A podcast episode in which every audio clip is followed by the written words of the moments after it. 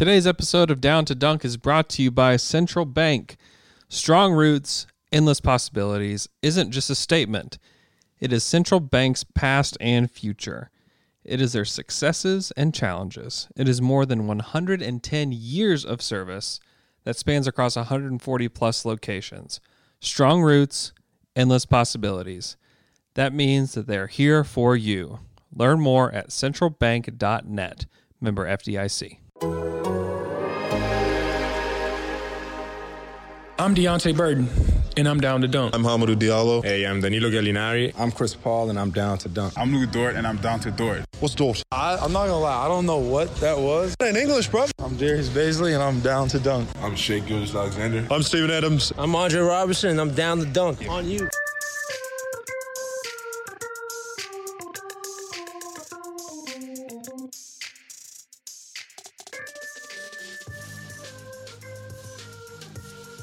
Welcome to Down to Dunk. I'm your host, Andrew Schlecht. We're part of the Athletic Podcast Network. It's a fry pod, but not your typical fry pod. I've got Jay and Taylor, myself, Alex Spears. Uh, Luke is working, so he couldn't be on the pod. We recorded it during the day on Thursday because Friday, today, is my birthday. It's also my beautiful wife's birthday. So shout out to my wife and her birthday. Uh, but anyways, half of this audio that I recorded was unusable. My Zoom crashed and everything was not great. I couldn't. I wasn't on half of it because I couldn't get away from something. And then I came back and everything was just a mess. And I corrected it, and then I, we recorded the other half of the pod. So short pod, short fry pod. But I promise we'll have more content for you next week. McKelly and I will be back on Monday, hopefully, uh, answering some questions, talking some positive news on the NBA coming back. Uh, Wednesday, we will have another trivia game where we, uh, the Fry Pod crew, is just gradually just pulled apart because uh, we're beginning to just hate each other out of competition. And then we'll have a regular Fry Pod, hopefully with the whole Fry Pod crew. So thanks for listening. We very much appreciate you guys continuing to listen and subscribe to our show.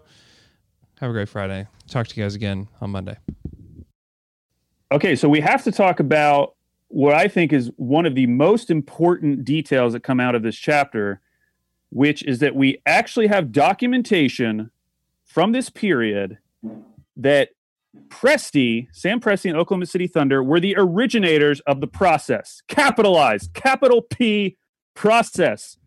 The problem is that instead of coming up with something catchy like trust the process, as it turns out, Presti's much more verbose saying was, quote, you have to believe in the process, which he apparently said multiple times to a lot of different people. Kevin Durant was familiar with the idea of the process, but it, it never became a thing associated with Presti and this Oklahoma City Thunder team, even though it should have. Hinkie stole it. He did. He and Hinkie are close though. Like that's a that's a thing. Is that? Do you Hinkie? think he let him share it? The process. Hey, joining the podcast, slam through. Slam through. Slam through. yeah, I mean, yeah, Sam Presti is the originator of the process. The the only reason that it never really caught on is that the process took like three years, and so it didn't seem like a trust the processing. It just seemed like we didn't a, have to trust anything. No, it just was. We just we got Kevin Durant and Russell yeah. Westbrook and James Harden, and that was the process. I mean, they, look at what they had. To, They had Jahlil Okafor was the second pick in the draft for them. You know, and that's where they're like, okay, guys, we're gonna have to trust the process. We know this guy with upside down ears is no good. but yeah. Yeah, that's is, asking a lot more of the fans. It is the question that you're gonna have to ask about the Thunder now is Sam Anderson makes that connection between boom town and that boom culture of Oklahoma City and how does a boom culture handle a long term, meticulous process. Mm-hmm. Yeah, I thought that was by far, at least in terms of what is relevant for today's Thunder, the most interesting part of this chapter, which he just gets done talking about Presti's process. He's he's manicuring the balls one by one. That sounded weird. He's, uh, you know what I mean. Turning uh, Manscaped ad. Manscaped. Manicure your balls one by one. He's making his teammates sign a code of conduct. He's doing everything so meticulously. And yet he says by 2012, when confetti was raining down on the people and players of Oklahoma City, it seemed like there must have been some kind of hiccup in the space time continuum. Entire generations of basketball progress had been compressed into four short years. Rookies had bloomed into instant stars. No one important ever got injured. ESPN ranked the Thunder the number one franchise in all of sports. The Thunder's luck was so good that it seemed to transcend luck. It seemed like magic. The fans began to invest their fanaticism not only in the players on the team, but in the reclusive red haired man at the top. But then he says this it was all thrilling. And yet the euphoria was at least partly based on a deep misunderstanding. Many people in Oklahoma City worship Presti not because they bought into the process, but because the process had been, in this case, so explosively successful that it looked exactly like a boom. For all his meticulousness, Presti looked like a gambler with a scorchingly hot hand. Surely this misunderstanding would be revealed in time, and what would happen when it was? The culture clash would be fundamental. The process is for people who trust time. Boom is for people who don't. And it's so funny that, you know, this is talking about almost 10 years ago, and we haven't even gotten to this point until right now. Right mm-hmm. here, right now. This is when the culture clash is about to happen. And we still don't know the answer to his question what would happen when it was revealed this entire time that Presti is who he's been saying he was this whole time? Yeah. It's I mean, we saw some of it at the beginning of this season what it would look like, right? Because there was like factions of the fan base kind of splitting, He You know- better not trade Chris Paul, man. you know, and Oh, do you like it now that they're losing, Andrew? Right. Oh, is it really hard for you whenever they win? You freaking loser. exactly. Yeah. See, I mean, that's going to happen. At some point that will actually happen. And I don't know that anybody could have predicted that the Thunder would have been as good as they were this year. Uh, but someday the process will happen. It will happen, except for Jay. Jay knew. I knew it. I knew they'd be the Also, fifth seed in the West. do you guys think of Sam Presti as a redheaded man? We already discussed this, man. We already talked about No, this. Not redheaded. No. Okay, good. We said that there needs to be a fine line that strawberry blonde people are not redheads. Yeah. Like redheads are like redheads, Yeah. not strawberry blonde. Yeah. Taylor, not a redhead, strawberry blonde. pale skin, ginger, gingery. I think Sam Presti's ginger gingery. tendencies. Yeah. Yeah, ginger tendencies. I'd never thought that until I until I read this chapter. No, I know. No. Okay, we don't Um, have to talk about But it. yeah, one more thing on the on the process. I thought it was so interesting that in his very first official press conference, Presti literally said, "We want to initiate a process." Like this has been with him from day one Mhm. in how he's communicated what he's going to do to fans, and we saw it in the letter that he wrote last fans. summer. due to fans. You- Sorry to interrupt you. I'm He's sorry. doing this to us. yeah. What is he doing like to we- us? we, we saw it in the letter he wrote uh, last summer. Like we've seen it at every single point along this this continuum of Sam Presti. He's always brought it back to this idea of the process and this long drawn out thing.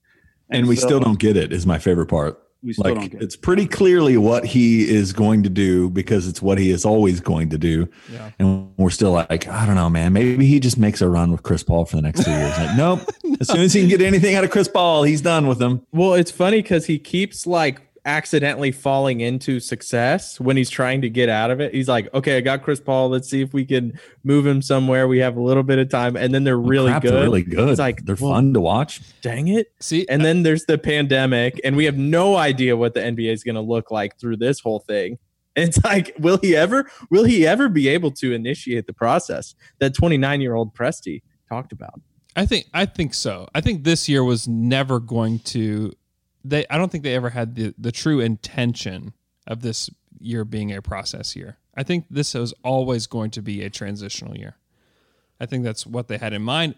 Could something have changed that if a team stepped forward and say, "Hey, we're going to give you two first round picks for Chris Paul"? Yep, let's go.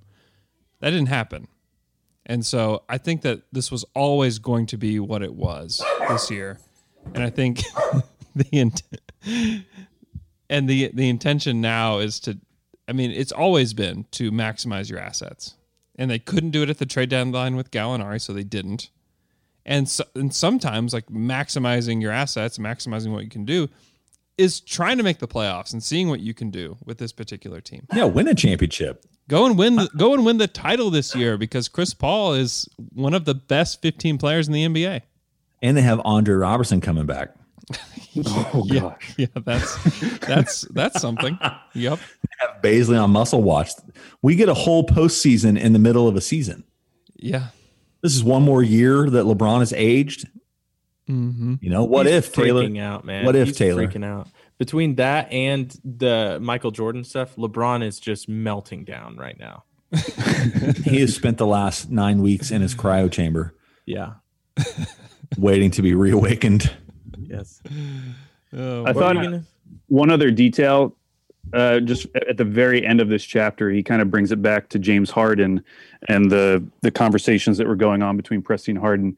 And a detail that I had just forgotten about was that preseason game where Westbrook and KD sat, and it was seen as like an opportunity for Harden to show what he could do in the lead role. And he was two of 17 with 13 points, almost all those points made on free throws. Um, which in some respects like did give them a glimpse at what James Harden would look like. Most of his points would be from free throws. But it was just so funny that like that game was seen as so important. Like even Darnell Mayberry wrote about it. Like Harden got to see what life is like for a max player. It's like it was one game. It was a preseason game. Like I I know it didn't. Hopefully it didn't have any effect on their ultimate decision.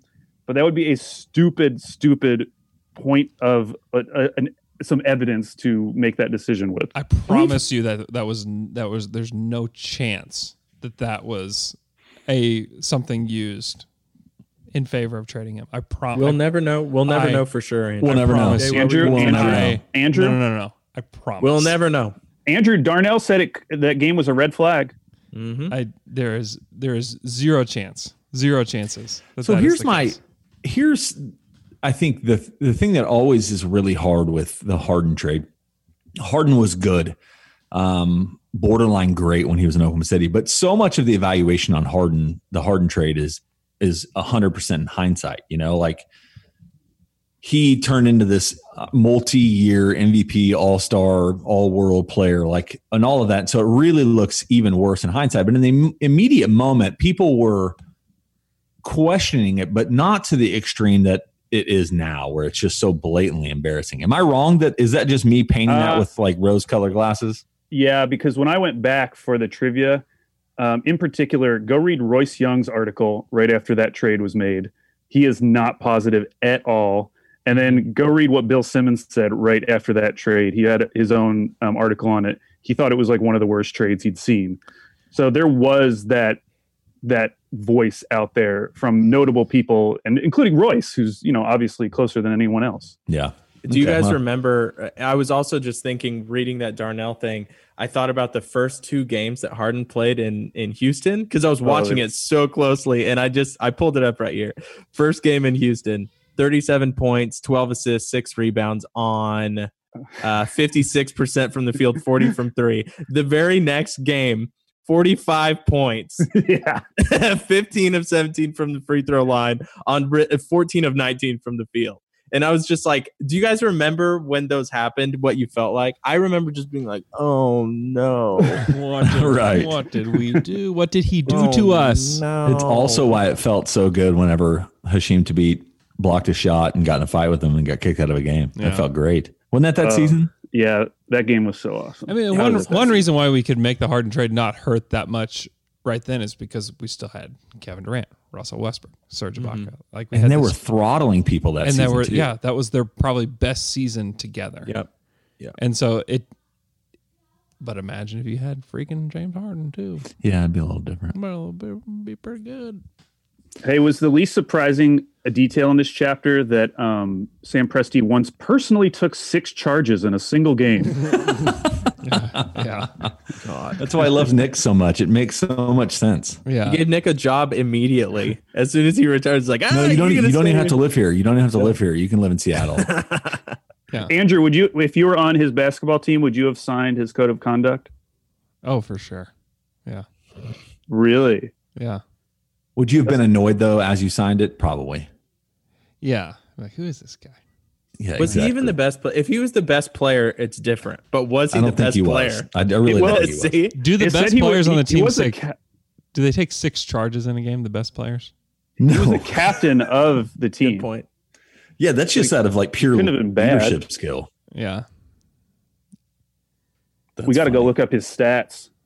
The I'll- press. I'm on it. so so to transition us a little bit here we don't have a ton of time but when you look at some of the developments over the course of the last week in regard to reopening the league what are some of the feelings that you all are getting as you hear? One of the things that really stood out to me is is and i can't remember if it was shams we'll just say it was shams reported that they're to the point now where players are like hey and if somebody gets a positive test like they just are out of the game and we just act like things like it's just an injury report. Did I am I crazy to think that I came across something that said that? No, I mean that's that's been reported. Is that it? It will have to be treated like an injury.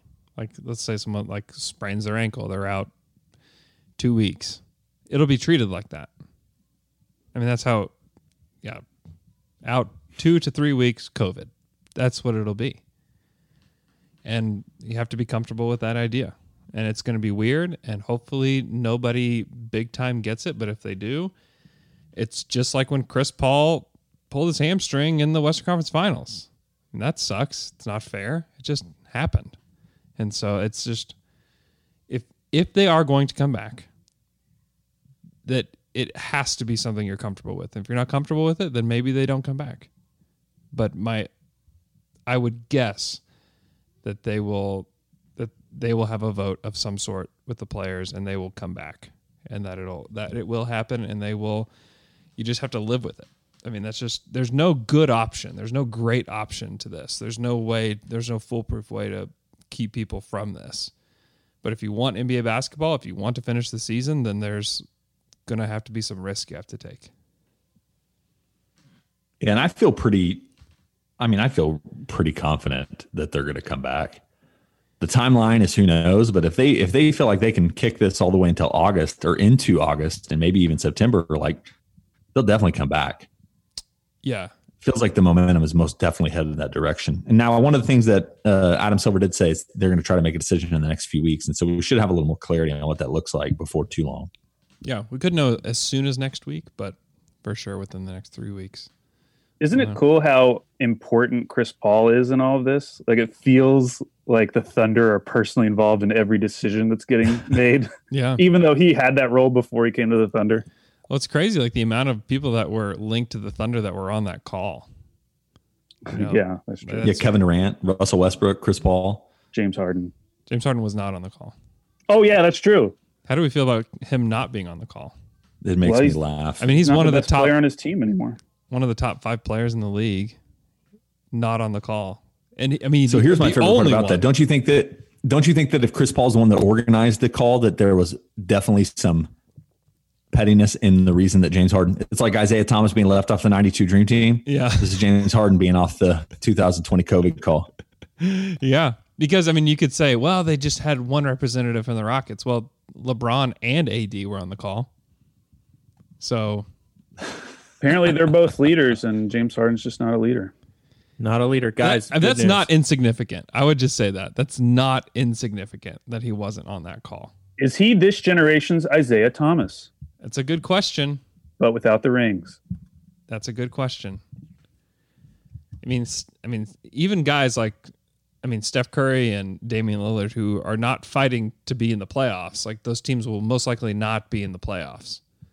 You know, we're on the call, so it's uh, it's it's it is not insignificant, and it's very interesting that he was the one of the one of the top guys left off.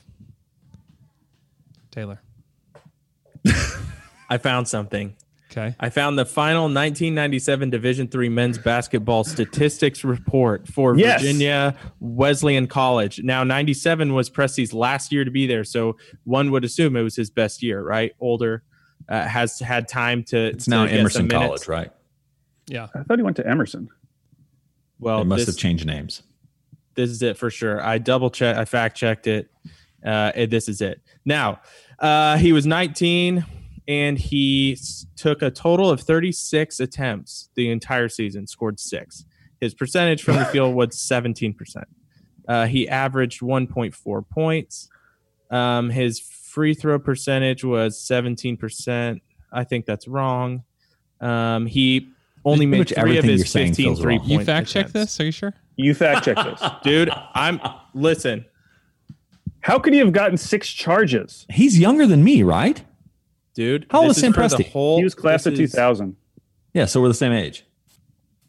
Full season record right here. This is the full season. What season was that? 97. That the was last school year he attended. No. College. The last year If he he's the class of 2000, Yeah, he's class of 2000. how can he be playing college ball in 97? I don't know. Why is he 19 and 97 in in call in, in high school? Why don't you, why don't you fact check that? Wait, why are you Virginia school? Wesleyan College. He's not in high school. He's in college. This is college. Where do we get class of 2000 from then? Who said that? I don't know. Uh, he went. He graduated in 2000 with a bachelor's degree in communications from En- Emerson. Presti attended Virginia Wesleyan College from 95 to 97 first, and then he went So to Emerson mad. after that. Oh, but he also played basketball at Emerson. I gotta look that up. I'm All right, already guys. on, Oh, on it. wow. Your story's falling apart. Oh, No, is- these are still he- true. So, yeah, but he was probably a, a sophomore then. Well, he did go to Emerson. So Jay, find the Emerson uh, stats. Yeah, this is a deep dive that I don't really want to make. Tune in Okay, next on it. week as we Google things that no one cares about. Dun, dun, dun, dun, dun, dun, dun. Hey, Everybody Tim, wants to know you, were, you were correct about uh, Rob Hennigan, though. In fact, there's been nine guys who played at Emerson who are now in the NBA in some capacity. That was me, man. Oh, that was you? Oh, yeah. Shout I'll out to Jay. credit. He said, I'm pretty sure he said that on the Woj pod. Coach Pod. Yep. Whoosh pad. And Hennigan was supposedly really, really good. Like led his high school team to a state championship and was uh maybe in the Hall of Fame at Emerson for how good he was. He's a terrible GM, Wow. which I appreciated when we I thought he did great. I thought he did great. I love the Serge trade. the Serge trade. He did do great. It's the most I think- important trade ever. I think Sam has uh, erased all of the stats from the internet. I think he's gone back and uh, I think he's cleared them. It's certainly possible they did not record them and put them online. I mean, that's certainly possible. Well, Let's- why was there 97 from Virginia Wesleyan online? Some to ponder. Uh, okay. Twitter question from at JJ underscore zero five underscore. What is the best little Debbie snack cake? Oh dang, man. Uh, I would go with uh, what, what are they called? The are they Nutter Butters? The wafers? Nutty Buddies, yeah. Nutty Buddies. Those are good. That's a good one. That's a good one. That's a lot of snack too. That's two pretty hefty sticks of Nutty Buddy.